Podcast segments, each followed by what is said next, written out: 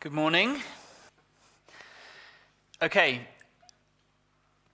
This morning is going to be a little bit different. When I'm not um, doing a preach as such, um, more of a story, really, my story. So, uh, just if you've been around for the last few weeks, you'll know that we've been talking about the Holy Spirit. Who is the Holy Spirit? How does he work? What does it mean to be led by the Spirit, to walk with the Spirit, to listen to what he's saying um, in our lives? And really, I just feel that God wants me um, really to tell you about how the Spirit's been leading me really over that same period, the last couple of months or so. He's been busy with me. Um, and really, in order to make sense of that, I want to tell you um, some more of my own story. So I want to go back and um, give some background on that, really. And I trust that will be helpful. So let's pray and um, then we'll get going. Father, just thank you for your presence with us. Lord, I thank you for your spirit, Lord, that stirs our hearts. Lord, thank you for the privilege of being able to worship you. Lord, with your people, Lord, it's, it, it's amazing to be part of the people of God. What a privilege, Lord. And we thank you that we truly are the temple of your spirit, Lord, that is, is too big for our minds, really, but that you would dwell amongst us your very presence, Lord. And we just say right now that we need you. Lord, I pray that you would fill me with your spirit. Lord, each, each one of us, that you'd touch us, Lord, and that you give me the words to say. Father, we just give this time to you. Build your church, Lord. I pray in Jesus' name. Amen. Okay, as I say, I'm going to tell a bit more of a testimony, a story this morning. Um, and in particular, the area that I want to focus on is my own journey with sexuality and my experience of same sex attraction. It's not something, I was going to say, it's not something I've shared publicly before, but I have actually, about two hours ago. Um, but I really feel that it's something that God has led me to come to this point where I need to um, just come and talk and uh, just share what God's been doing. Um, I was due to kick off the God in the Ordinary series this week with work and rest, but the reality is that God has not given me any rest until I abandoned that and did this instead. So here I am. So, why would I do this? In a nutshell, because I believe God said to me to do it and I want to be obedient. Um, but more generally, because I want to testify to the grace and the goodness of God in my life. And I just believe that for all of us as children of God, part of what it means to be part of his family is to declare the goodness of God, to declare what God has done in our lives, to bear witness to his uh, activity and, in our lives and what he does when he gets hold of us. So um, I want to tell the story of what God has done and is doing with me. And secondly, because I believe that as the family of God's people, that we need to be as honest and as vulnerable as we can be with one another. I want us to have that kind of culture in this church and to believe that there are no no go areas. That actually that the stuff that God is big enough for the stuff that we come to him with. And ultimately that testimony of God's grace, God's activity in our lives brings health and life to the people of God. It's not something a little while ago that I could have foreseen myself doing, even a couple of months ago, but I, I don't know about you, but in my experience, God has a habit of kind of putting those things in front of us. Um, and sometimes He's quite difficult to ignore. anyway, back to the story. Let's go back, back to the beginning a bit. Um, I had what I think was a fairly standard and happy childhood. I was brought up as part of a church.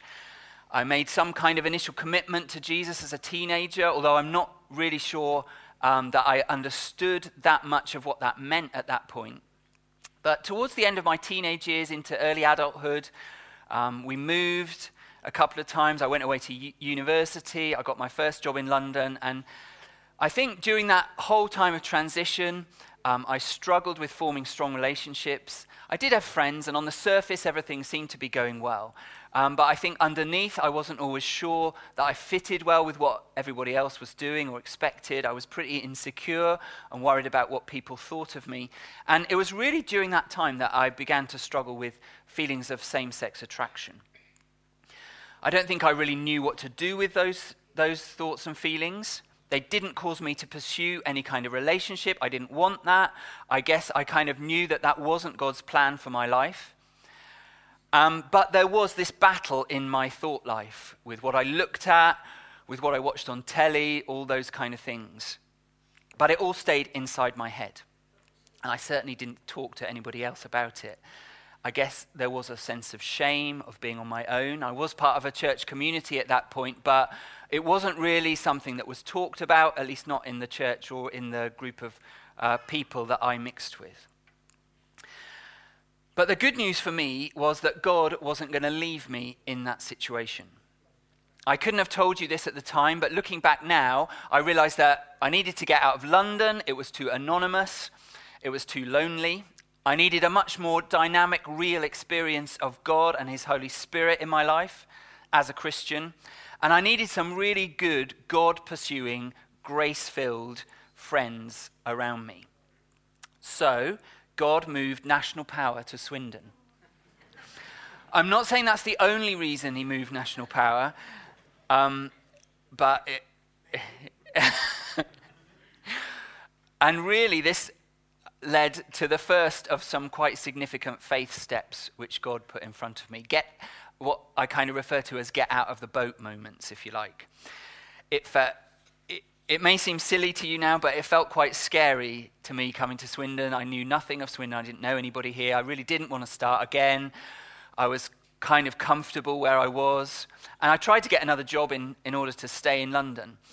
Um, but God had other plans, and eventually I kind of surrendered, gave up, and said, Okay, I'll go. I can, I can picture right now where I was in my flat in London when I just got on my knees. I was crying before God, just saying, Okay, Lord, it's obvious you want me to go, I'll go. Um, in Swindon, God made it very clear that I was to get involved with a small group of people who were just starting Swindon Family Church. One or two of you were probably there. Um, it wasn't the church I would naturally have chosen. It was utterly different to what I was used to. Um, and I think I've talked about this before. I was actually quite full of fear when I first came, just in terms of what God might do. It was charismatic, the Holy Spirit was at work, He was doing stuff with people. I was kind of scared of what He might do with me or make me do.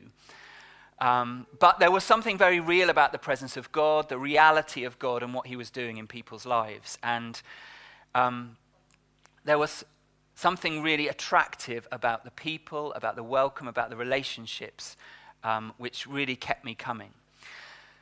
The Holy Spirit got to work. God very gently began to unlock me. Um, I'd believed before, but I think what happened at that point was that a real day to day proper kind of walk with God gradually became much more of a reality for me. I was filled with the Spirit in a way that I hadn't been before. I was baptized in water, and I developed some relationships with people around me that were real, and there was, uh, there was reality, there was accountability. Um, and that was really key for me. And it was really uh, at that point, um, with those, in those relationships, that I first began to kind of be more open about same sex attraction. I spoke to the elders, or a couple of the elders at the time, Mark was one of them, and one or two other friends as well, and just experienced grace. People, they listened, they prayed, and really gave God space uh, to do what He wanted to do. Nothing particularly changed in terms of the thoughts and the feelings. It still felt like a struggle, but I guess bit by bit, what happened was that I allowed God into that area of my life.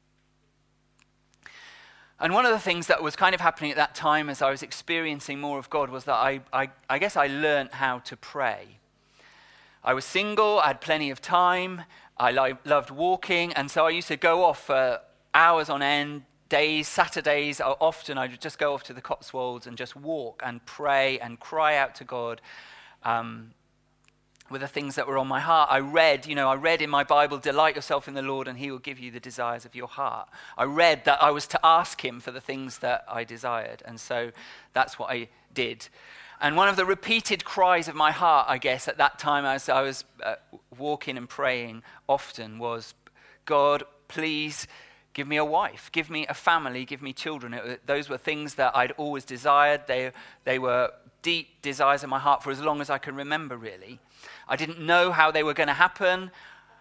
I sure didn't know how to make them happen, but I knew that God did, so I asked, a lot. Now, obviously, this, this is not the only thing that's going on in my life at this point. I'm talking to you about one aspect, and I'm kind of jumping lots of bits as well, and uh, just to kind of pick up on the more significant parts of the story. Um, and I have to admit, at, at, my age, some of the some of the timings get a little bit hazy as I look back. Um, but let me introduce Helen into the story, my lovely wife. Um, well, I am not sure that actually needs a round of applause, but anyway. Um, we, we met through mutual friends who were part of the church. Um, she was just coming back to God. That's another whole story. She can tell that sometime. Um, she liked my car. She wanted my job, apparently. True story. And she seemed to like hanging out with me. Um, we became part of the same small group and also a group that was planting a congregation in West Swindon at the time. Don't ask.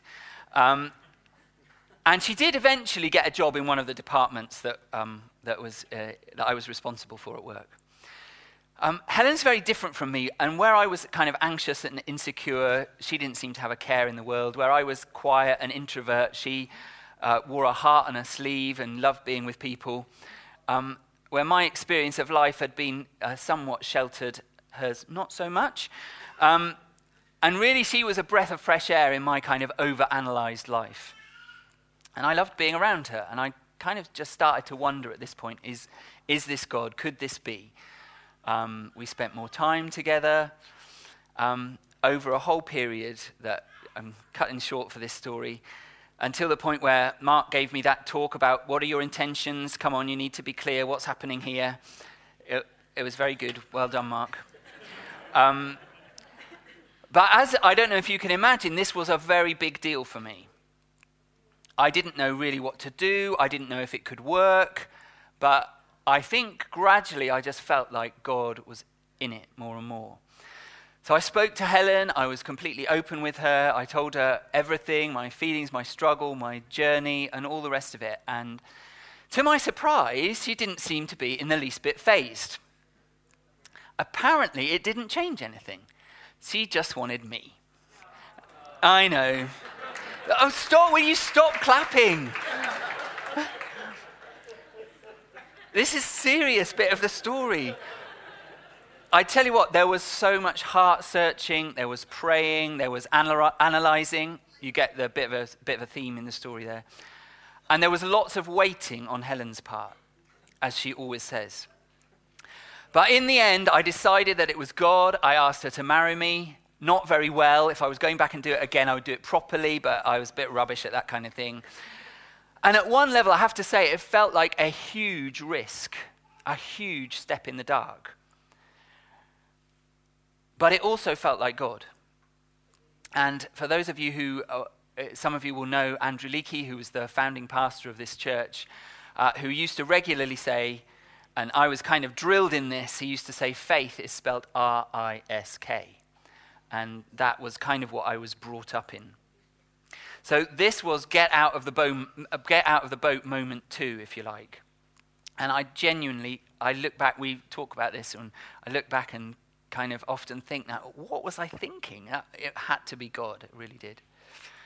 Um, at one level, the rest is history. God amazingly stepped in and met me, and I still can't, I can't really find the words to describe what happened. I believe it was a miracle. I believe it was the grace of God marriage worked in every area. I won't go into the details for you. Um, and it was fantastic. It was everything that I dreamed of and more. Um, I was and continue to be every day just incredibly grateful for the way that God met me, the way that God intervened, His grace.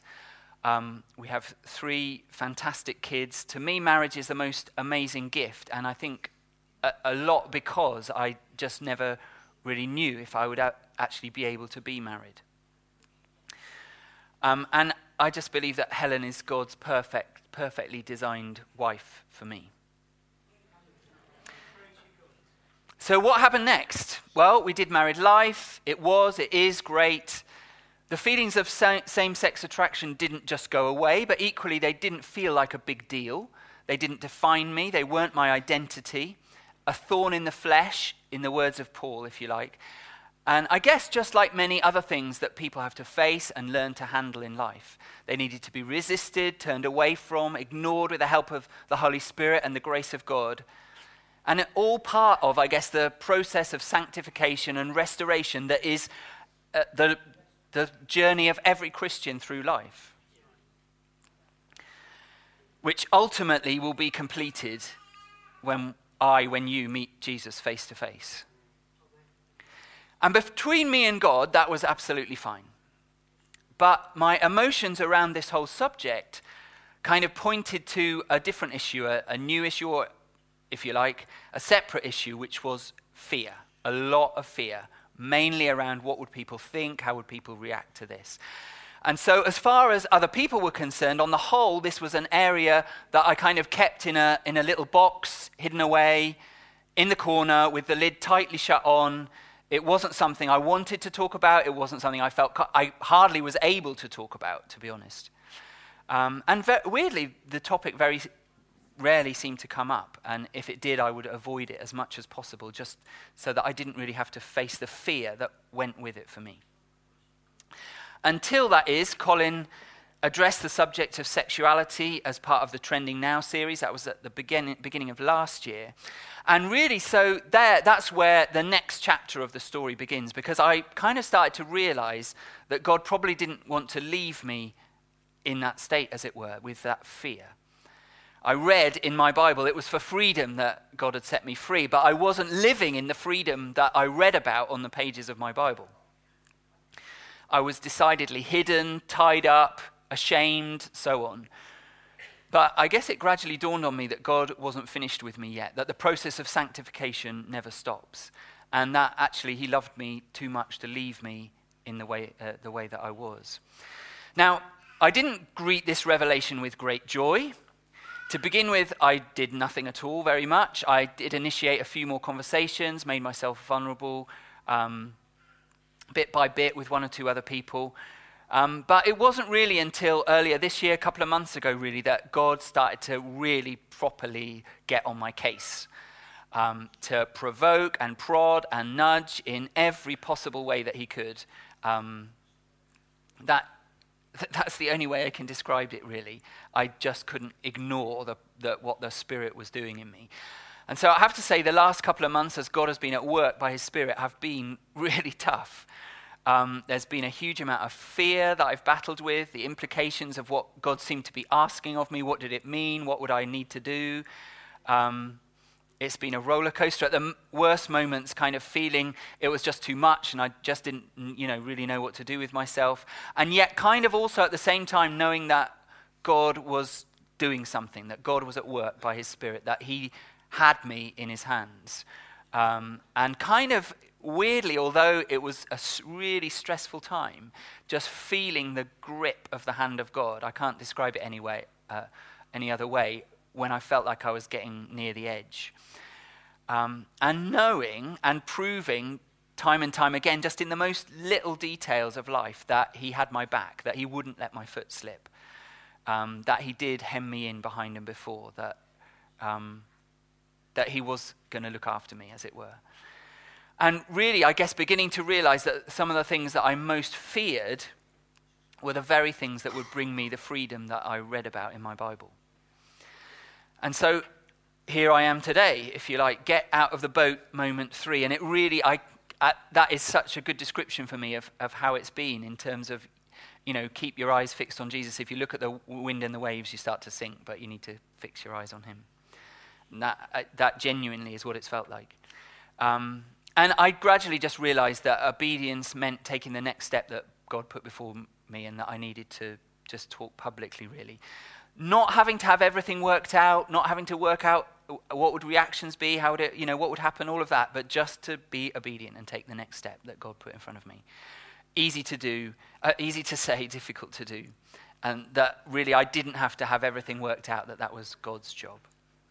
And I, I tell you what, the Bible and the promises of God have so come to life over this period. And uh, just, I just feel like, even standing here today, that I'm kind of putting to the test, really, some of the things that, uh, some of the things that I read in the Bible and that have lived with me over the past few weeks. Um, but that, that's the Christian life, isn't it? um, you know, my grace is sufficient for you. My power is made perfect in weakness. Let us throw off everything that hinders and run with perseverance the race that is marked out for us. And the race that is marked out for each of us is different, isn't it? Don't worry about tomorrow. Each day has enough trouble of its own. Amen. I can testify to that.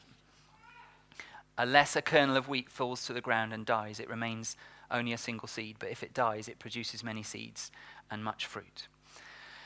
And I guess the only other thing to say at this point probably is that I couldn't have been through this last little patch without the people that God's put around me, just some incredible people. The, the team have just been amazing, just standing with me. That picture of Moses on the mountain with his arms raised as he's praying, held up by friends, that is absolutely how it's been. The guys have been amazing, so supportive, compassionate. It's, it's just a privilege, and one or two other friends as well as the team, but it's such a privilege to be part of the people of God who are pursuing Him and are in it together, got, ha, with one another's backs, and it's just, it's been amazing. What's next? Who knows? God does, obviously. All I right, know right now is that I needed to be obedient and do this this morning and tell my story. Um, I think to start with, I thought this was kind of the end of a chapter. I think it's more like the beginning of a chapter right now. Um, but my desire genuinely for, you know, from here on is, is just to be as fruitful in the purposes of God as I possibly can be and do the things that He leads by His Spirit, um, whatever that looks like. So, but guys, God is so good. He is so faithful. He doesn't let us go. Um, he is amazing, and His grace is really is sufficient for everything that we face. Um, yeah, that's it really.